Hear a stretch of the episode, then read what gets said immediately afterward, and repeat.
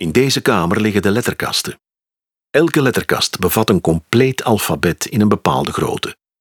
De zetter komt hier de kast halen die hij voor een zetsel nodig heeft.